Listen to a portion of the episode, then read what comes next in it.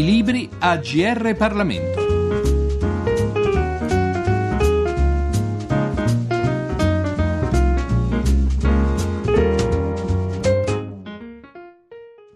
Un eh, saluto, un cordiale saluto a tutti gli ascoltatori da Giorgio Cirillo. Il libro di cui ci occupiamo oggi è Nata per unire, la Costituzione italiana tra storia e politica. L'autore è Enzo Cheli, già docente di diritto costituzionale nelle università di Cagliari, Siena e Firenze. L'editore è Il Mulino, il titolo Nata per unire, più che l'introduzione ad uno studio, ad un'analisi, sembra piuttosto ideato per fornire già una risposta a certe tendenze, a certe idee, a degli indirizzi politici che caratterizzano il nostro attuale panorama ideologico. Chiediamo dunque all'autore se è effettivamente così. Sì, esattamente, è, è un titolo che nasce da una riflessione scaturita dalla lettura di un testo di un autore, di un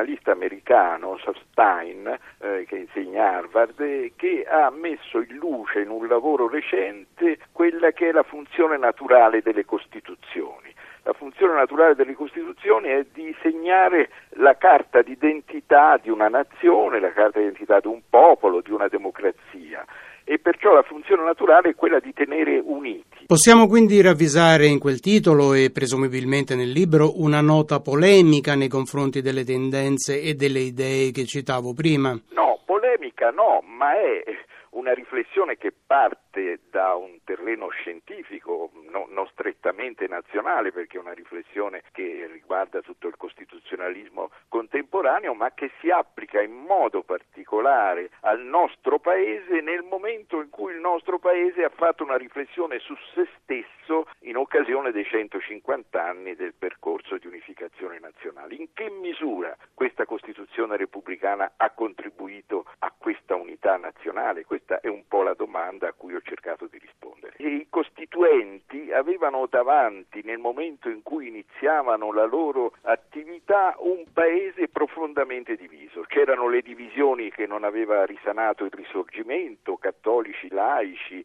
monarchici, repubblicani a cui si aggiungevano le nuove divisioni nate dalla dittatura, dalla guerra, da, da, dalla guerra civile e erano quelle tra eh, socialisti, liberali, fascisti, antifascisti, perciò un paese profondamente diviso. Avevano davanti due obiettivi che avvertirono fortemente, come tenere unito un paese che si stava disgregando, che era vicino alla guerra civile, e come costruire una democrazia moderna in un paese diviso. Evidentemente il problema dell'unità del paese è ancora quanto mai attuale. Eh sì, e questa è una connotazione della storia nazionale. Anche molti commentatori contemporanei, molti leader opinions seguitano a parlare dell'Italia come di un paese conteso, di una sorta di guerra civile permanente che è in atto. È chiaro che non sono più le divisioni del risorgimento e non sono più le divisioni conseguenti alla dittatura e al secondo conflitto mondiale, però sono sempre divisioni profonde e con alcune connotazioni addirittura secessioniste e sono divisioni che oggi acquistano una dimensione diversa dal passato e forse più preoccupante, anche se meno drammatica in apparenza, cioè il distacco crescente del corpo sociale, del popolo dagli apparati istituzionali, cioè il tema dell'antipolitica che confligge col patriottismo costituzionale. Per recuperare eh, il solco che sta nascendo e che si va sempre più aggravando tra corpo sociale e classe politica e di conseguenza istituzioni, credo che l'esigenza di fondo, questo cerco di sostenere nel libro, è il recupero di un'etica pubblica che rivaluti questi valori che i costituenti ebbero molto chiari e che furono i valori di unificazione del Paese. Abbiamo detto che la nostra Costituzione ha profonde radici storico-ideologiche e che nasce in un particolare contesto nazionale. Non è tuttavia azzardato dire che prima o poi la nostra, come altre Costituzioni, dovrà essere sostituita da una Costituzione sovranazionale, da una Costituzione europea. Ma certo, credo che questa sia la prospettiva. Oggi tutte le Costituzioni attraversano una fase di crisi perché le Costituzioni nella storia, nella loro storia degli ultimi due secoli, nascono dagli Stati nazionali. Gli Stati nazionali sono in crisi, i confini territoriali degli Stati nazionali sono travolti dai processi di globalizzazione, di emigrazioni, eccetera, e le Costituzioni riducono la loro sfera di incidenza e il loro campo di azione. Eh, questo significa non abbandonare il concetto di costituzionalismo che è difesa delle libertà e controllo di chi esercita il potere, ma eh,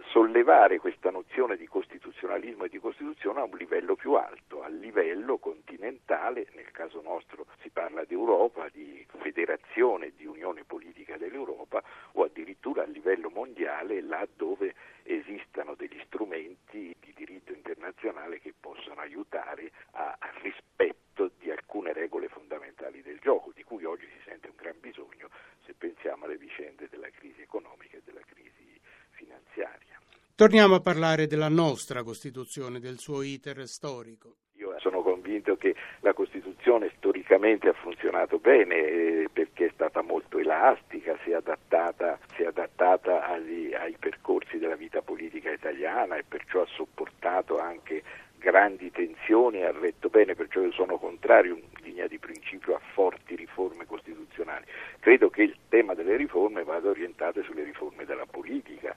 cioè a parte il recupero dell'etica pubblica, quelle riforme che incidono proprio sulla funzionalità del sistema politico, che sono prima di tutti la legge elettorale, una legge sul funzionamento interno dei partiti. Perciò il tema diciamo, che oggi si pone al nostro Paese rispetto alla sua situazione e alla sua storia, rispetto alle vicende europee, alle vicende mondiali a cui stiamo assistendo, è di imboccare una strada di riforme che non tanto devono incidere su un modello costituzionale che ha funzionato nel complesso bene e ha garantito l'unità del Paese e la democrazia, ma sulla qualità della democrazia, cioè sul funzionamento del sistema politico che è stato molto carente e molto insufficiente. A questo punto non ci resta che leggere un brano del libro di cui stiamo parlando. Alcune ricorrenze recenti del nostro paese hanno offerto l'occasione non soltanto alla cerchia specializzata degli storici, ma anche all'opinione pubblica più generale di avviare una riflessione intorno ai caratteri della nostra identità nazionale, agli elementi che stanno alla base della nostra convivenza, le connotazioni costituzionali che questa convivenza ha assunto nel corso dell'esperienza unitaria, fino a giungere alle forme attuali della nostra società e della nostra vita pubblica. Questa riflessione ha fatto emergere alcune domande. Quali sono le ragioni di ordine culturale, economico, economico e politico che hanno favorito nel corso della nostra storia recente lo stare uniti della nostra società e quali fattori che hanno invece spinto e seguitano tuttora a spingere verso una disunione civile, sotto le forme di una repubblica che proclama palesemente tra i suoi principi fondativi di essere una e indivisibile, in che misura l'Italia si viene oggi a configurare come un paese veramente unito e in che misura tendono invece a prevalere le contrapposizioni non negoziabili sui valori fondativi della vita sociale, sugli obiettivi strategici da assegnare allo Stato Stato sui rapporti tra territori, generazioni e gruppi sociali.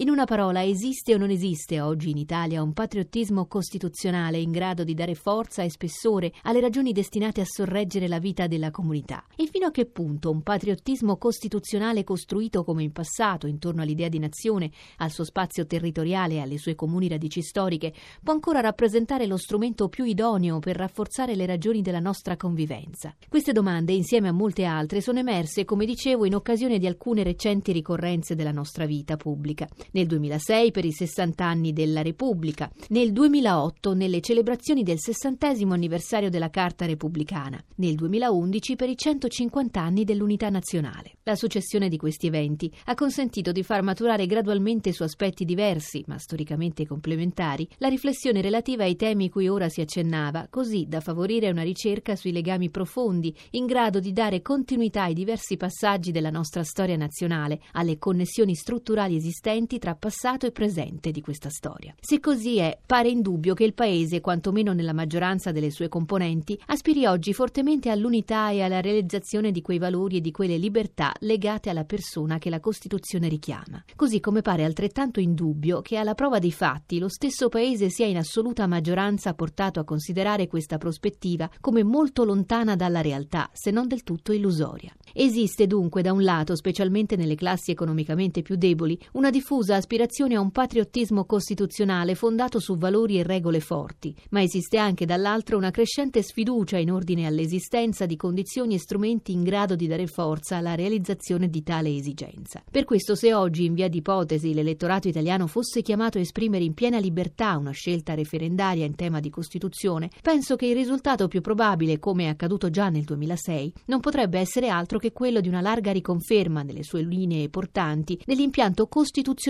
di cui disponiamo ma sicuramente diverso sarebbe il risultato se alla prova referendaria venisse anche sottoposto un giudizio sulla classe politica di cui disponiamo e sui comportamenti alla stessa imputabili. Il fatto è che oggi in Italia patriottismo costituzionale e antipolitica finiscono, anche se tra molte difficoltà, per convivere, pur correndo su binari che nel tessuto sociale si vanno sempre più divaricando e che potrebbero presto approdare ad una frattura tra società e impianto istituzionale non più facilmente ricomponibile. Questo accade per la convinzione sempre più diffusa che specialmente nell'arco degli ultimi vent'anni i partiti politici abbiano malamente utilizzato gli strumenti che la Costituzione offriva per il buon governo del Paese, sostituendo al valore dell'eguaglianza crescenti squilibri sociali, al valore della legalità la corruzione, al valore della trasparenza e della responsabilità collettiva l'opacità dei comportamenti e l'egoismo sfrenato. Tutti elementi che hanno condotto a un degrado dell'etica pubblica mai registrato in passato. Alla luce di questa analisi appare quindi ben giustificata la posizione di coloro che invocano da tempo una stagione di riforme incisive. Ma ove si voglia contenere in prospettiva superare la frattura a cui ora si accennava, quali sono le riforme cui è giusto pensare?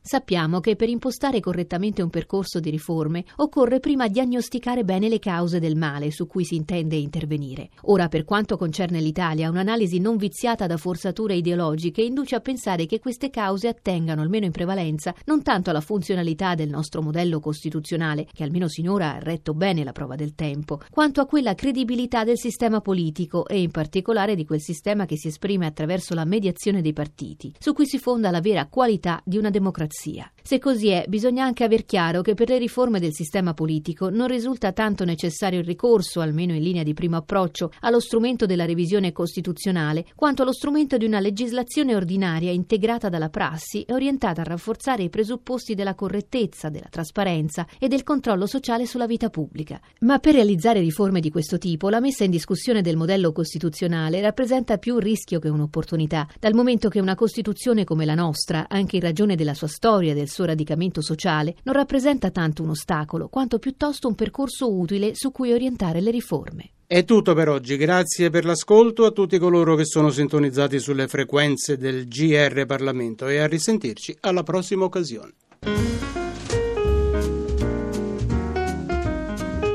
I libri AGR Parlamento. Per segnalare saggi di storia, politica, sociologia e diritto, scrivere a grplibri.it.